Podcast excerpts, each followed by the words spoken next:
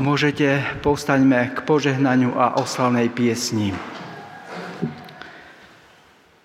Nech nám všetkým, hľadajúcim aj hľadaným, nachádzajúcim aj nájdeným, ďalekým aj blízkym, trojjediný Boh udelí milosť a požehnanie.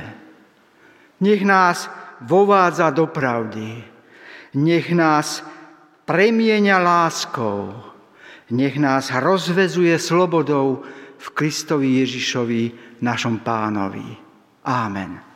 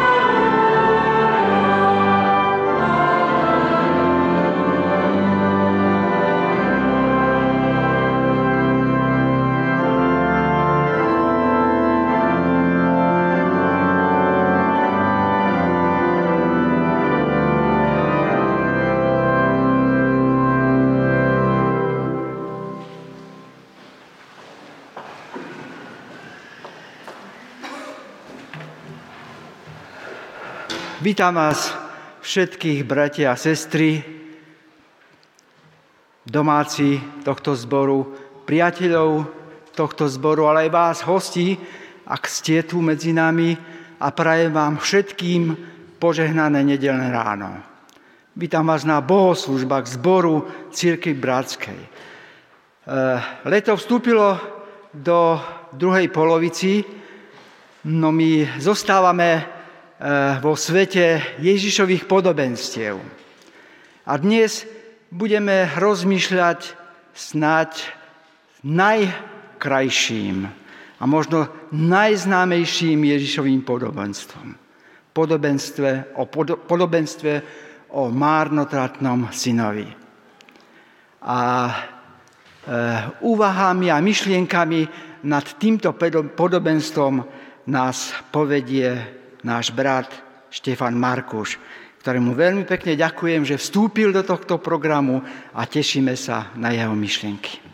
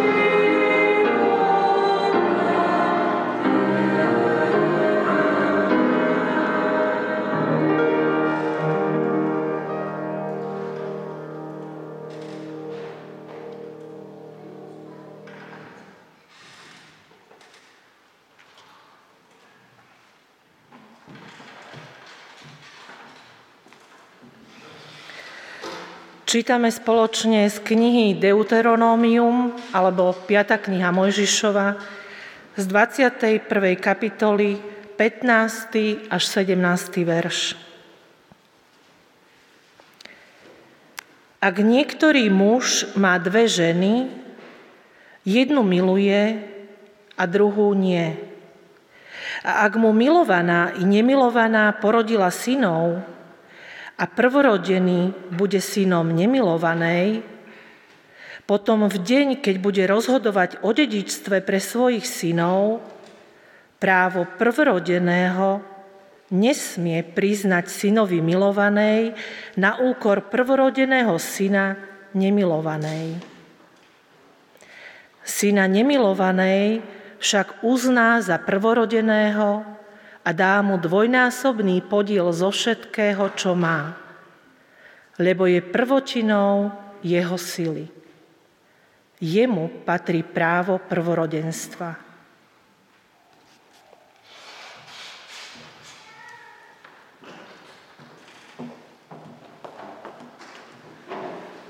Môžete, postavme sa k modlitbe.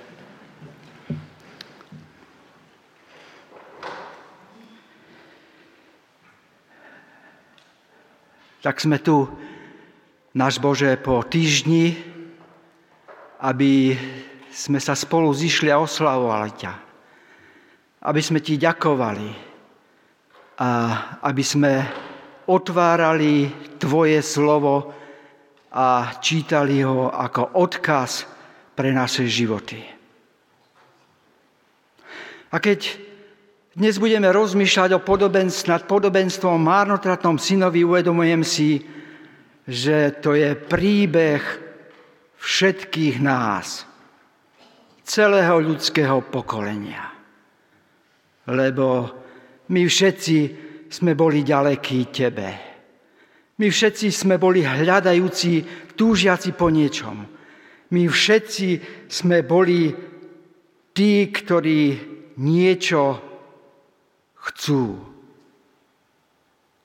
Ďakujeme, Pane, za tvoju milosť, že v tebe sme sa stali blízkymi, že v tebe sme našli to, čo hľadala naša duša, že k tebe nachádzame každý deň to, čo potrebujeme. A za to nemôžeme ináč, ako ďakovať tvojej milosti.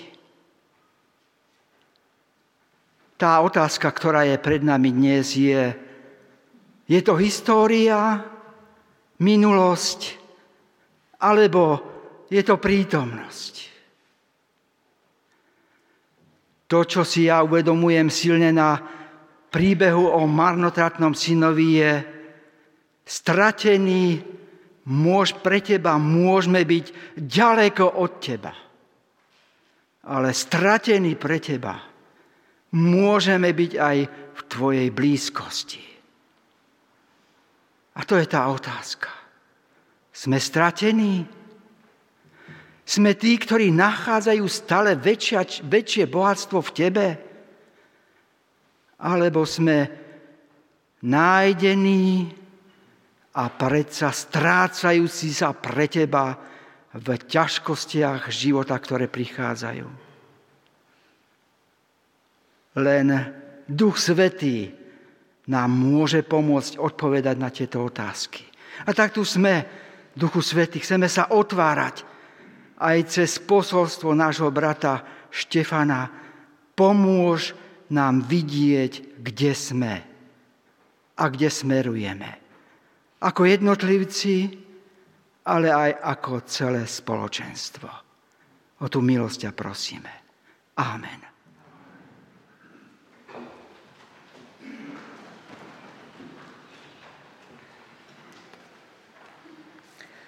Evangelium podľa Lukáša, 15. kapitola, 1. až 2. verš, a 11 až 24. Približovali sa k nemu všetci mýtnici a hriešnici, aby ho počúvali. Farizei a zákonníci však reptali: Tento prijíma hriešnikov a jedáva s nimi. a pokračoval. Istý človek mal dvoch synov. Mladší z nich povedal otcovi: Otec, daj mi podiel z majetku, ktorý mi patrí. A otec im majetok rozdelil. Po niekoľkých dňoch si mladší syn všetko vzal, odišiel do ďalekej krajiny a tam svoj majetok hýrivým životom premárnil. Keď všetko premrhal, nastal v tej krajine veľký hlad. A on začal trpieť núdzu. Išiel teda a uchytil sa u jedného obyvateľa krajiny. Ten ho poslal na svoje pole pásť svine. A túžil nasýtiť sa aspoň strúkmi, čo žrali svine.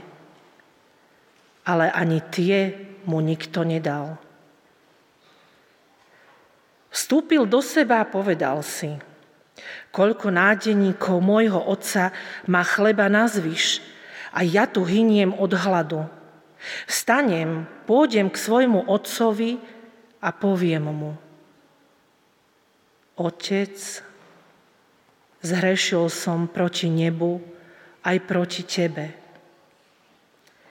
Nie som viacej hoden volať sa tvojim synom. Príjmi ma ako jedného zo svojich nádeníkov.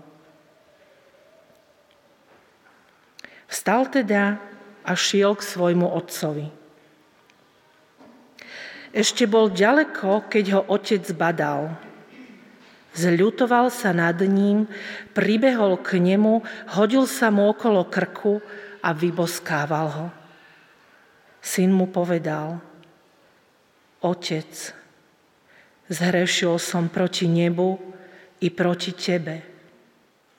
Nie som viacej hoden volať sa tvojim synom.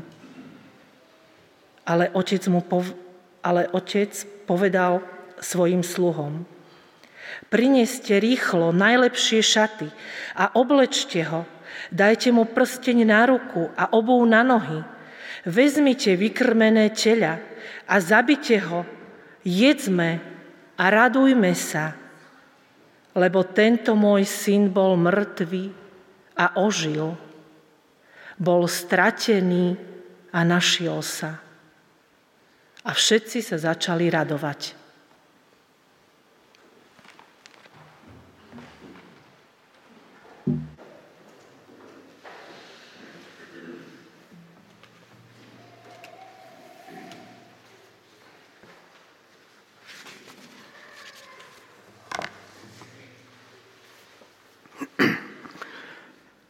Srdečne vás pozdravujem tu v sále na Cukrovej ulici, aj poslucháčov pri obrazovkách doma.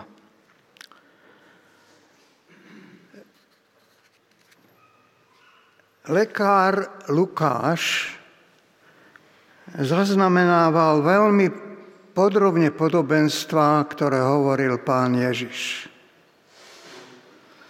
A v tej 15. kapitole svojho evanjelia zaznamenal tri podobenstvá, ktoré hovoria o tom, že veci sa strácajú. Živé aj neživé predmety miznú, ale sa aj nájdu. Podobenstvo o stratenom alebo marnotratnom synovi, anglické preklady hovoria o zhýralom synovi, prodigal. A toto podobenstvo je najznámejšie. Ježiš, sú to metafory, zrejme, a Ježiš pomocou týchto príbehov vysvetľuje svoju vlastnú úlohu vo svete. A hovorí, že on prišiel hľadať stratených. To, čo sa stratilo. A jeho poslaním je naučiť všetkých učeníkov, nasledovníkov, aj nás, aby sme konali podobne. A cirkev sa tohto Ježišovho poverenia vyhľadávať stratených sa nikdy nevzdala a zostala jej verná v rôznych časoch, v slobode aj v útlaku.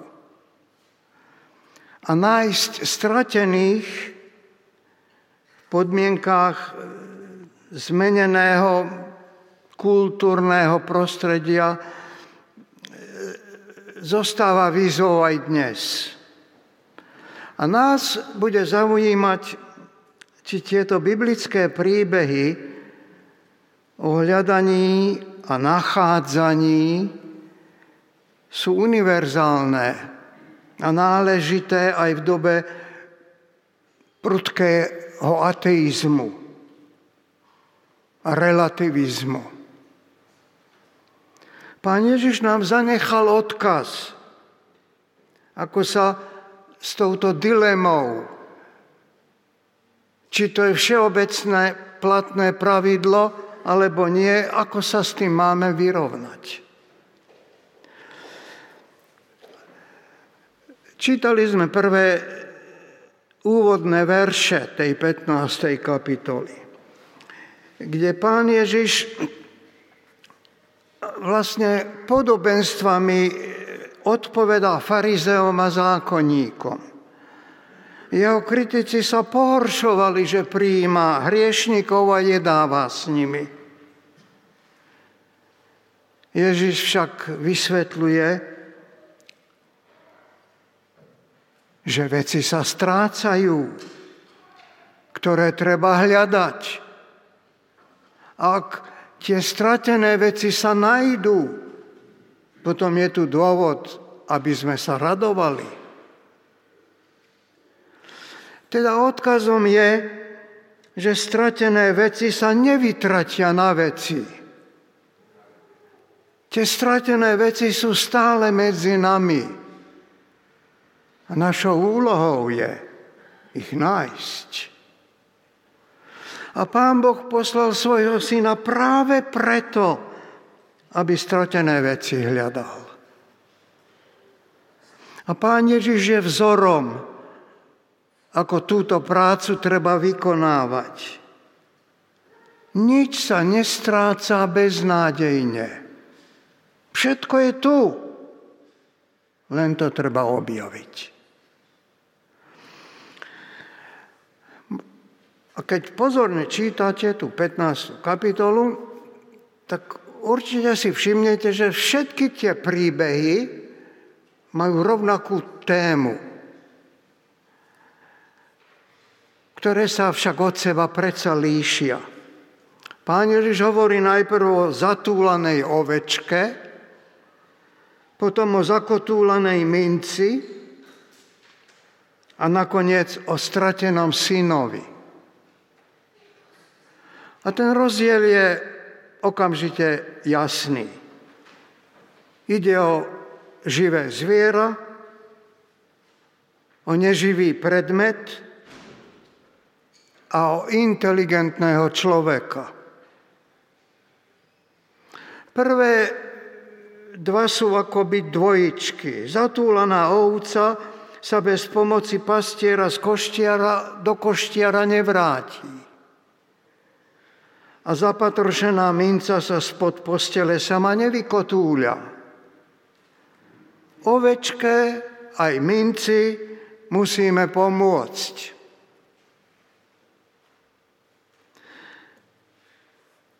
Ak uspejeme, tešíme sa. So strateným synom však to je trošku iné. Jedná sa o rozumom obdareného človeka, o homo sapiens, ktorý navyše disponuje slobodnou vôľou. Syn je z nejakých príčin nespokojný a odchádza z rodičovského domu. poučenia, ktoré plynú z vývoja tých následných udalostí v čase a v priestore, veľmi dramaticky prežíval a k tým jednotlivým etapám tohto príbehu chceme pripojiť niekoľko poznámok a komentár. Ide o slobodný odchod, o tom, že sloboda je slepá ulička, potom o tom, že sloboda nie je zadarmo, aj o slobodný návrat. A napokon, či všetky tieto etapy v jeho živote sú relevantné aj v dnešnom svete. Tak poďme k tomu prvému bodu. Slobodný odchod. Na tom príbehu, moji priatelia, nás zaujíme predovšetkým postoj otca. Synovi v ničom nebráni. Neprehovára ho.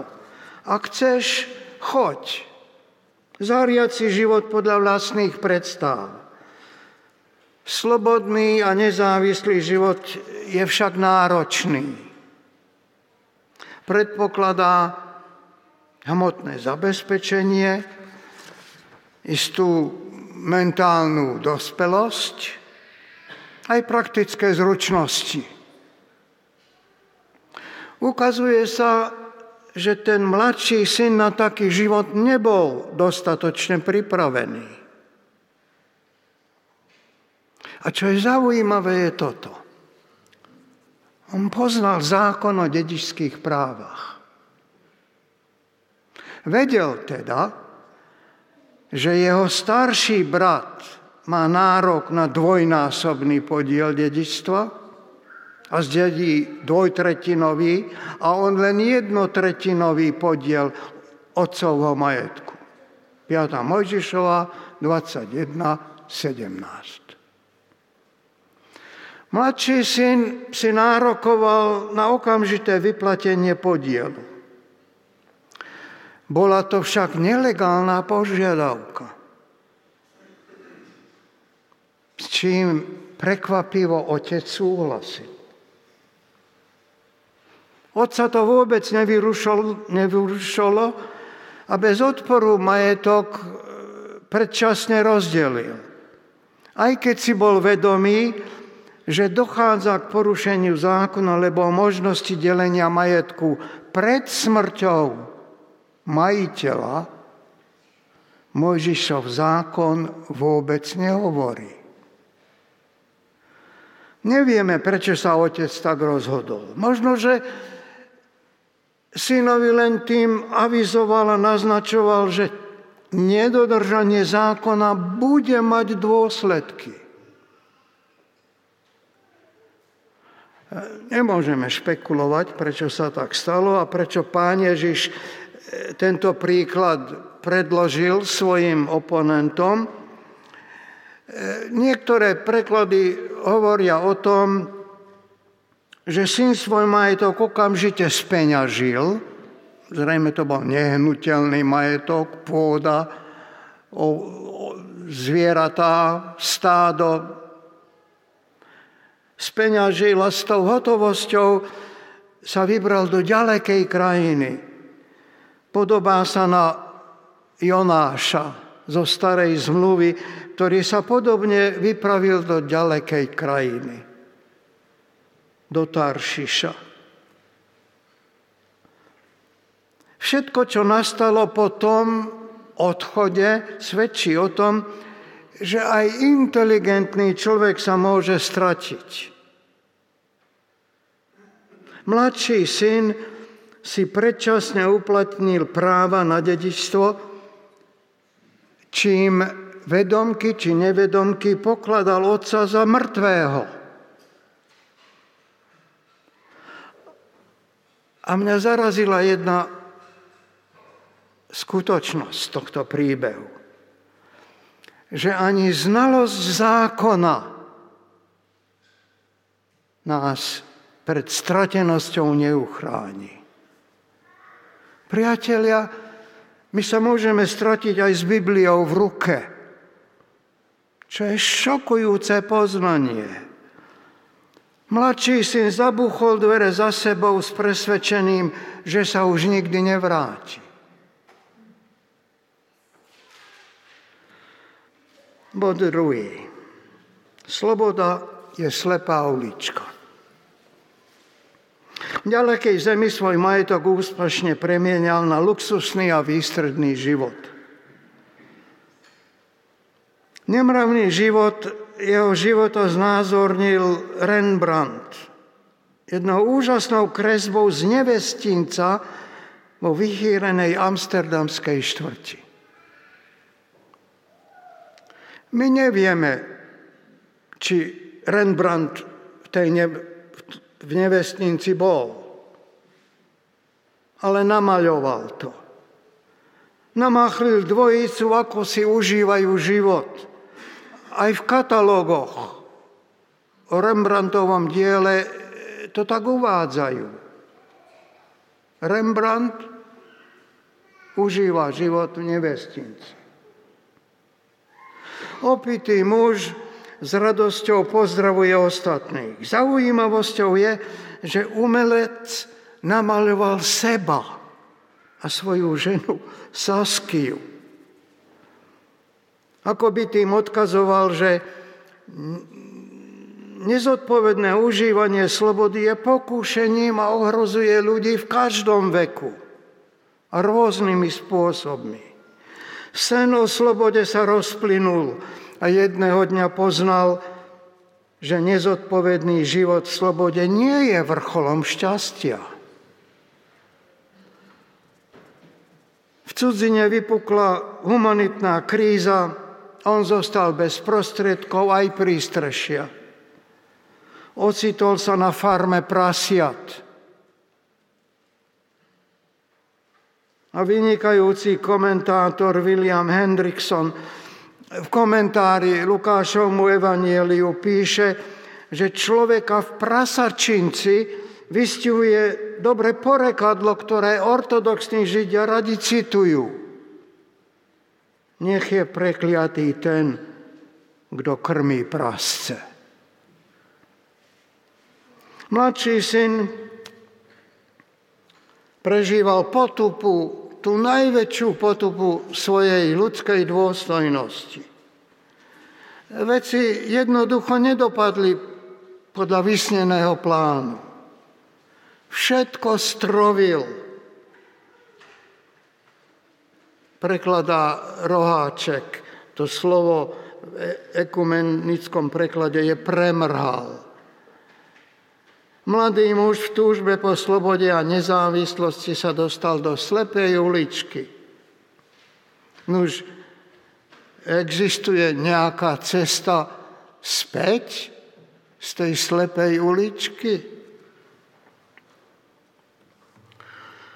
Poďme ďalej. Bod tretí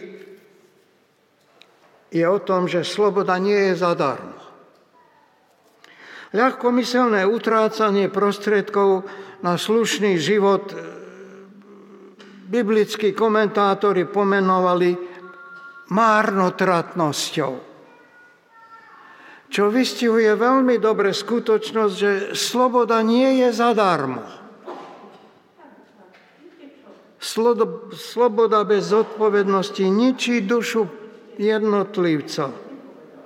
Vnáša nepokoje do spoločnosti a narúša sociálne aj ekonomické vzťahy. Devastuje myseľ, konanie aj postoje ľudí. Sloboda je veľmi nákladná. Ohrozuje životy, rozvracia morálku, relativizuje pomery v živote, vzbudzuje závisť, oživuje nacionalizmus, narúša právny systém a umožňuje manipulovať ideológiami. Cena slobody je v skutku privysoká. Poznali to aj vojaci bojujúci za slobodu v Kóreji. Na pamätníku vo Washingtone do čierneho mramoru vytesali im tvrdú, avšak nespochybniteľnú pravdu. Sloboda nie je zadarmo. Freedom is not free. Veru tak. Je to jedinečná a absolútna pravda. A túto nezmeniteľnú realitu si počas začal tento zbeh, utečenec z domova, mladší syn uvedomovať. Môj štvrtý bod je o slobodnom návrate. Všetci, čo pracujú s počítačmi, poznajú na klávesnici klapku Vymaž, Delete. Aj z ľudskej pamäti sa všeličo stráca a vymazáva. Kapacita pamäťových buniek sa zmenšuje nielen vekom. To my, starší ľudia, si veľmi dobre uvedomujeme. Ale aj chemicky, závislosťami, chorobou či úrazom. Ľudská pamäť je však zázračný orgán. V tej šedej kôre nášho mozgu vždy zostanú nejaké stopy z minulosti. Túžba po domove, po kráse, po pohode, lásky a radosti sa nevytráca. Stratený syn si v krízovej situácii spomenul na rodičovský dom, kde nikdy nechýbala teplá posteľ a vždy bolo čo jesť. Dostatok chleba. Vracia sa mysľou do minulosti a prichádza k rozumnému rozhodnutiu. Vedomie bezmocnosti a jeho pamäť ukazuje na cestu, ktorá je nádejou zmeniť život. Všimnime si úžasné Božie dary. Ľudská pamäť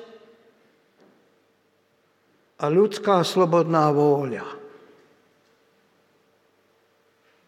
Sú požehnaním od nášho Stvoriteľa.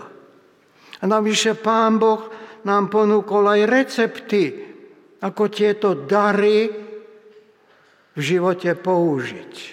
Ako to my sami smieme použiť pre našu vlastnú ako pomoc záchranu. Nič nie je osudové. Nič sa beznádejne nestráca, opakujem sa. A Pán Ježiš v konfrontácii s kritikmi nám tu pripomína jedinečnú možnosť, ako započať niečo nové v živote. A všimnime si, čo iniciuje obrat myslenia. U mladšieho syna proces obnovy začal seba uvedomením sa. A Pán Ježiš hovorí o nádeji. Syn v krízovej situácii vstupuje do seba a uvedomuje si svoju vlastnú odkázanosť. Nedokáže žiť sám. Potrebuje niekoho, aby z toho marazmu, do ktorého s vlastným pričinením sa dostal, znovu oslobodil. Ďaleko v cudzej krajine, v mozgu, sa mu začali obnovovať kognitívne funkcie, ako pamäť, pozornosť, rýchlosť myslenia, schopnosť posudzovať situácie, vnímanie, učenie, rozhodovanie a porozumenie aktuálnej situácie. V časoch najväčšej núdze sa syn rozhoduje a opäť slobodne. Všimnime si to veľmi dobre. znovu využíva ten najväčší dar, ktorý človek dostal od Pána Boha. Slobodnú vôľu. V pamäti sa mu oživovala minulosť a jeho rozumové argumenty zabrali a viedli k bodu zratu. Všimnime si jeho 4 vety, pomocou ktorých vstúpil do toho spoločného zápasu za svoju vlastnú záchranu. Človek prispieva k vlastnému osudu aj sám. Tá prvá veta znie: koľko nádeníkov môjho otca mám chleba na zvyš a ja to hynem od hladu. Tá druhá veta: vstanem, pôjdem k svojmu otcovi a poviem mu: Otec, zrešil som proti nebu a proti tebe. Tretia veta: nie som viac hoden volať sa tvojim synom. A štvrtá: príjmi ma ako jedného zo svojich nádeníkov. V tej druhej vete použil 3 slovesá, ktoré rozhodli. Vstanem, pôjdem, poviem. A tými ďalšími statusmi zhrešil som, nie som hodný, príjmi ma, bol pripravený vyjadriť ľútosť a ochotu stať sa najatým robotníkom, znovu otrokom. Ježiš nepochybne tu prizvukuje, že priznanie príčin poblúdení sú podmienkami pre nový začiatok. Mladší syn nemohol očakávať, že ho otec príjme a na všetko okamžite zabudne, odpustí mu. Možno pochyboval, ale sa rozhodol pre riskantný, avšak slobodný návrat. Zrejme vracal sa domov s obavami, avšak zbadal v ústretí bežiaceho otca. Bol dezertérom, ktorý si zaslúžil trest. A bol pripravený prijať ten trest. Jeho otec však nikdy neprestal veriť, že sa jeho syn raz vráti. Milujúci otec pribehol k nemu, hodil sa mu okolo krku. Navrátilec nečakal, že to tak dopadne.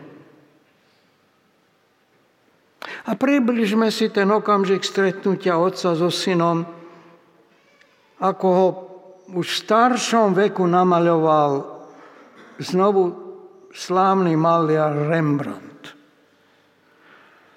Ten obraz je veľmi slávny. A historici umenia, aj teológovia, písali o tomto obraze a analyzovali ten výjav v mnohých publikáciách a monografiách.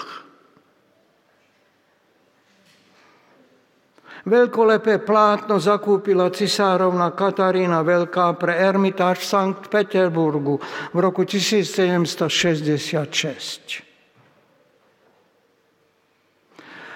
To vítanie strateného syna na tom obraze je vyjadrené veľmi emotívnym spôsobom.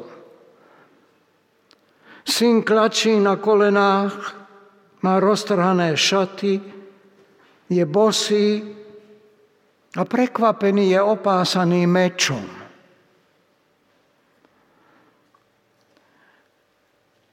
Čítal som jednu zaujímavú knihu od experta umenia, od holandského mnícha Henri Nouvena, ktorý vysvetľuje, že meč okolo pása už nič nevlastniaceho syna je fabulácia,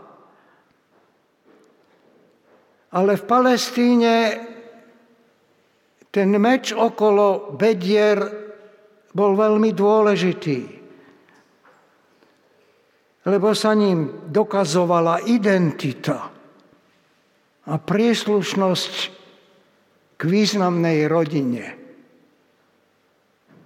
Preto si meč odídenec ani v núdzi nespeňažil. To je jediná vec, ktorá mu zostala z toho, čo z domu odniesol.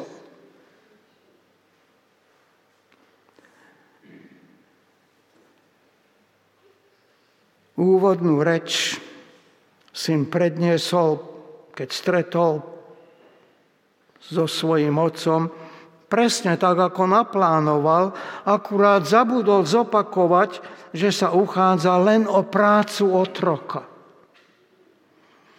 To možno nestihol dopovedať, lebo otec ho prerušil. Ale ostatné sa podarilo. Až po tých prvých jeho vetách prehovoril otec. Prineste rýchlo najlepšie šaty, oblečte ho, dajte mu prsteň a obuv. Príkaz mi oznamoval, že jeho mladší syn sa vrátil a nebude nejakým otrokom v rodičovskom dome. Vrátil sa domov z vlastnej vôle a bude slobodným občanom jeho rodiny. Udalosť je hodná pre oslavu. A sú pozoruhodné 4 slová, ktorými otec svoje rozhodnutie zdôvodnil. Prečo chce zabiť vykrmené tela, obliec ho do krásnych šiat a dať mu prsteň a obuv. Otec hovorí, môj syn bol mŕtvý a ožil. Bol stratený a našiel sa. Všimnite si, že Pán Ježiš nepomenoval syna márnotratným, ale strateným.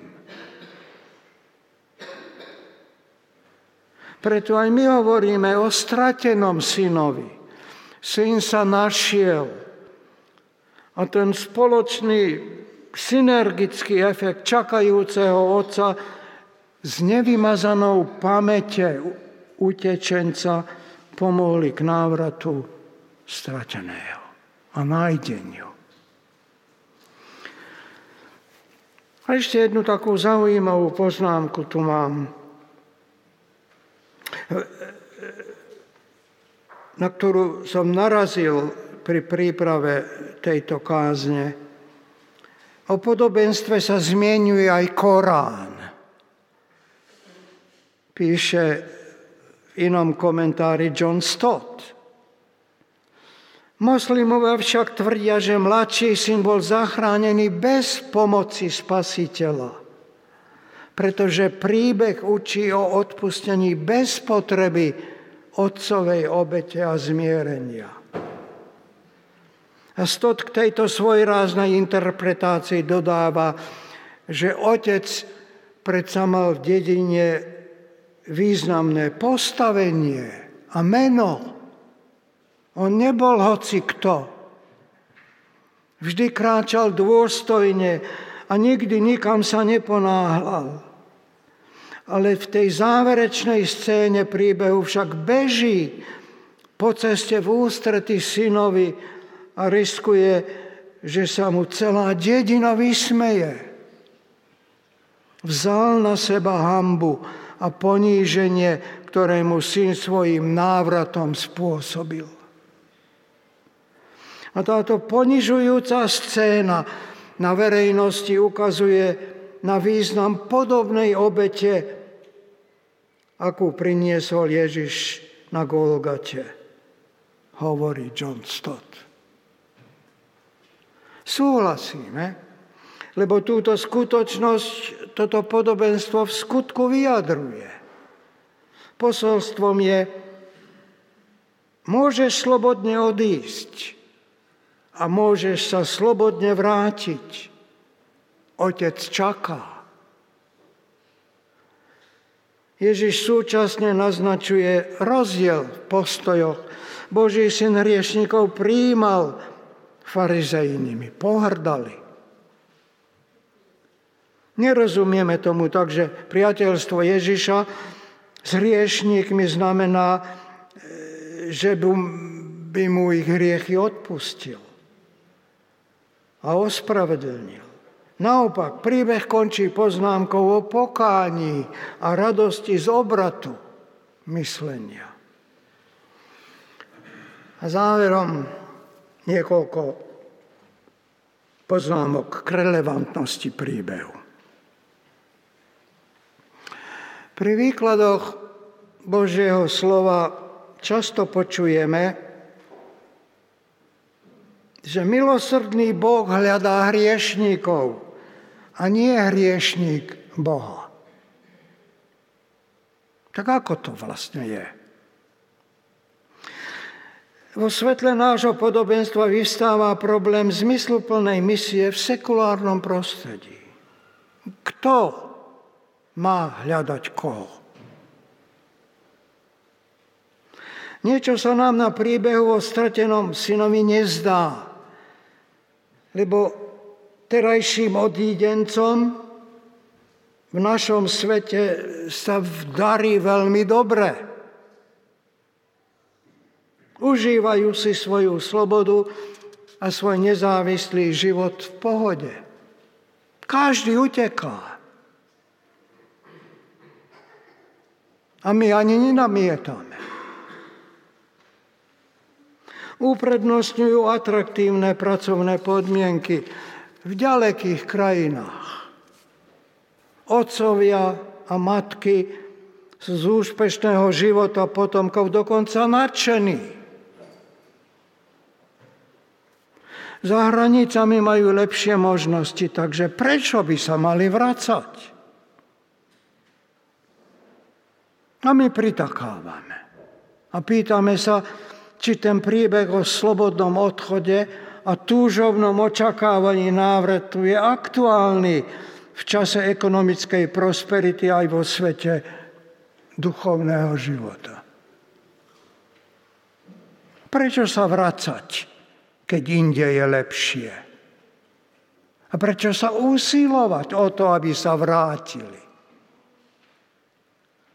Nevieme vhodne reagovať. Priznávam, že s príbehom o odchode a návrate v spojitosti neochoty sa vracať mám istý problém.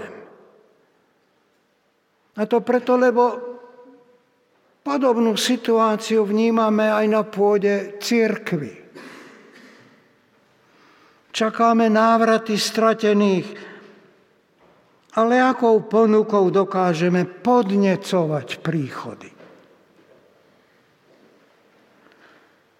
Verím, že problém hľadania stratených synov v ére, ktorú pokladáme už za postkresťanskú, je výzvou pre dnešok, aj na pôde cirkvi. Ako účinnejšie ovplyvňovať návraty a presviečať ateistický svet o hodnotách kresťanstva. Že tu je lepšie ako vonku na ulici.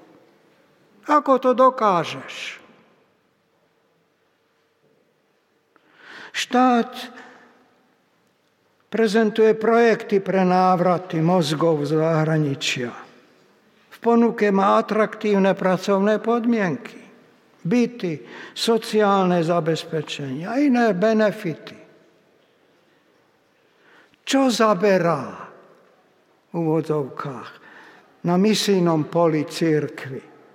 Je naša duchovná ponuka pre odídených v zmysle Ježišovho evanjelia dostatočne atraktívna?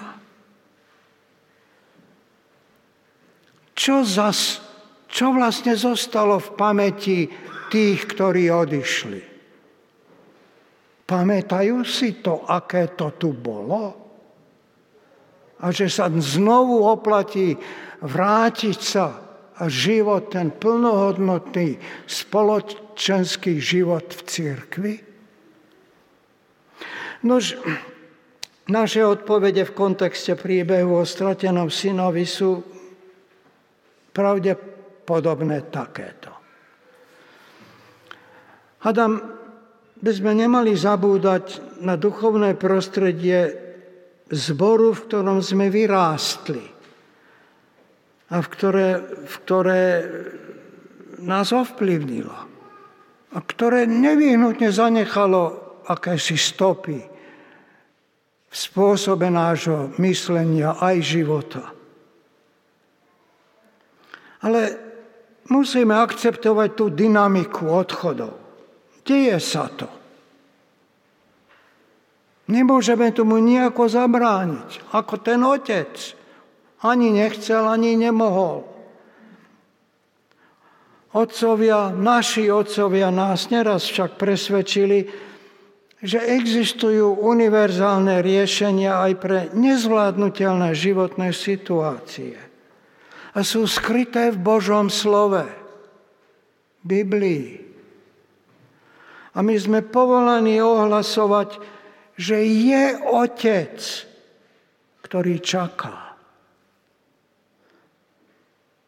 A navyše, že tento Otec ponúka niečo lepšie od toho, čo práve sme mimo spoločenstva v cirkvi zažili. Realita nie je tým, čím sa nám zdá. Nám sa zdá, že to je ono, čím žijeme. A nič iné nemôže ani byť. Ale to je zdanie, to je ilúzia. Realita je ďaleko mimo nás. Veríme, že milujúci Otec je neprestajne tu s nami. Všetci chceme slobodne vykročiť smerom k domovu, kde je dostatok chleba a kde na nás nikdy nezabudli. Stratenosť nie je osudovosť. Otázkou je, či sa podobáme na čakajúcich alebo na tých farizeov a zákonníkov, ktorí len kritizovali a nechceli mať nič s tými, ktorí sú škaredo oblečení, škaredo rozprávajú a žijú iným spôsobom života. Výzvou podobenstva o stratenom synovi je vhodne motivovať rozumové a pamäťové vlastnosti stratených tak v rodinách ako v cirkvi, aj za múrmi kostolov. Nech vás Pán Boh požehná, bratia a sestry. Na budúcu nedeľu ešte rozpoviem iný príbeh o synovi, ktorý zostal doma. A budeme sa pýtať, kto je viac stratený? Či ten, čo je doma, alebo ten, čo odišiel? Takže vás súčasne chcem privítať a pozvať na budúcu nedeľu. Podelte sa spolu so mnou o tom, čo Pán Boh aj skrze toho staršieho syna, ktorý zostal verný, čo sa s ním udialo. Končím, nech vás Pán Boh požehná. Amen.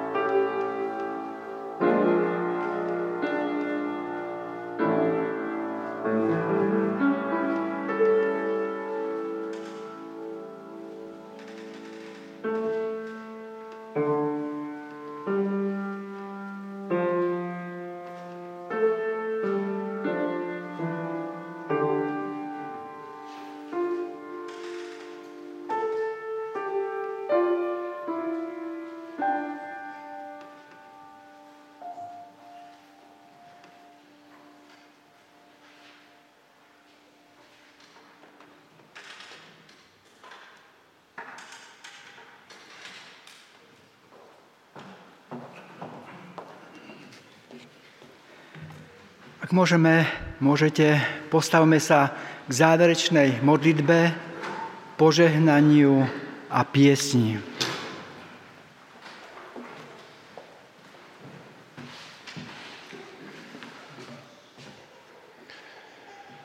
Pane Ježišu Kriste, na aj základe tejto dnešnej nedele a slova, ktorého sme počuli, si kladiem znovu otázku. Musím sa stratiť, aby som našiel hodnotu toho, z čoho som sa stratil? Musíme strácať veci, aby sme našli ich hodnotu? Domnievam sa, že môžem byť stratený práve vtedy, keď sa cítim byť istý a v najlepšom. Prosím, daj nám tú milosť, daj mne tú milosť rozpoznávať, či som ďaleko od teba, alebo v tvojom náručí. Prosím, buď nám v tom milostivý, aby sme dokázali o tvojom náručí rozprávať aj iným ľuďom. Amen.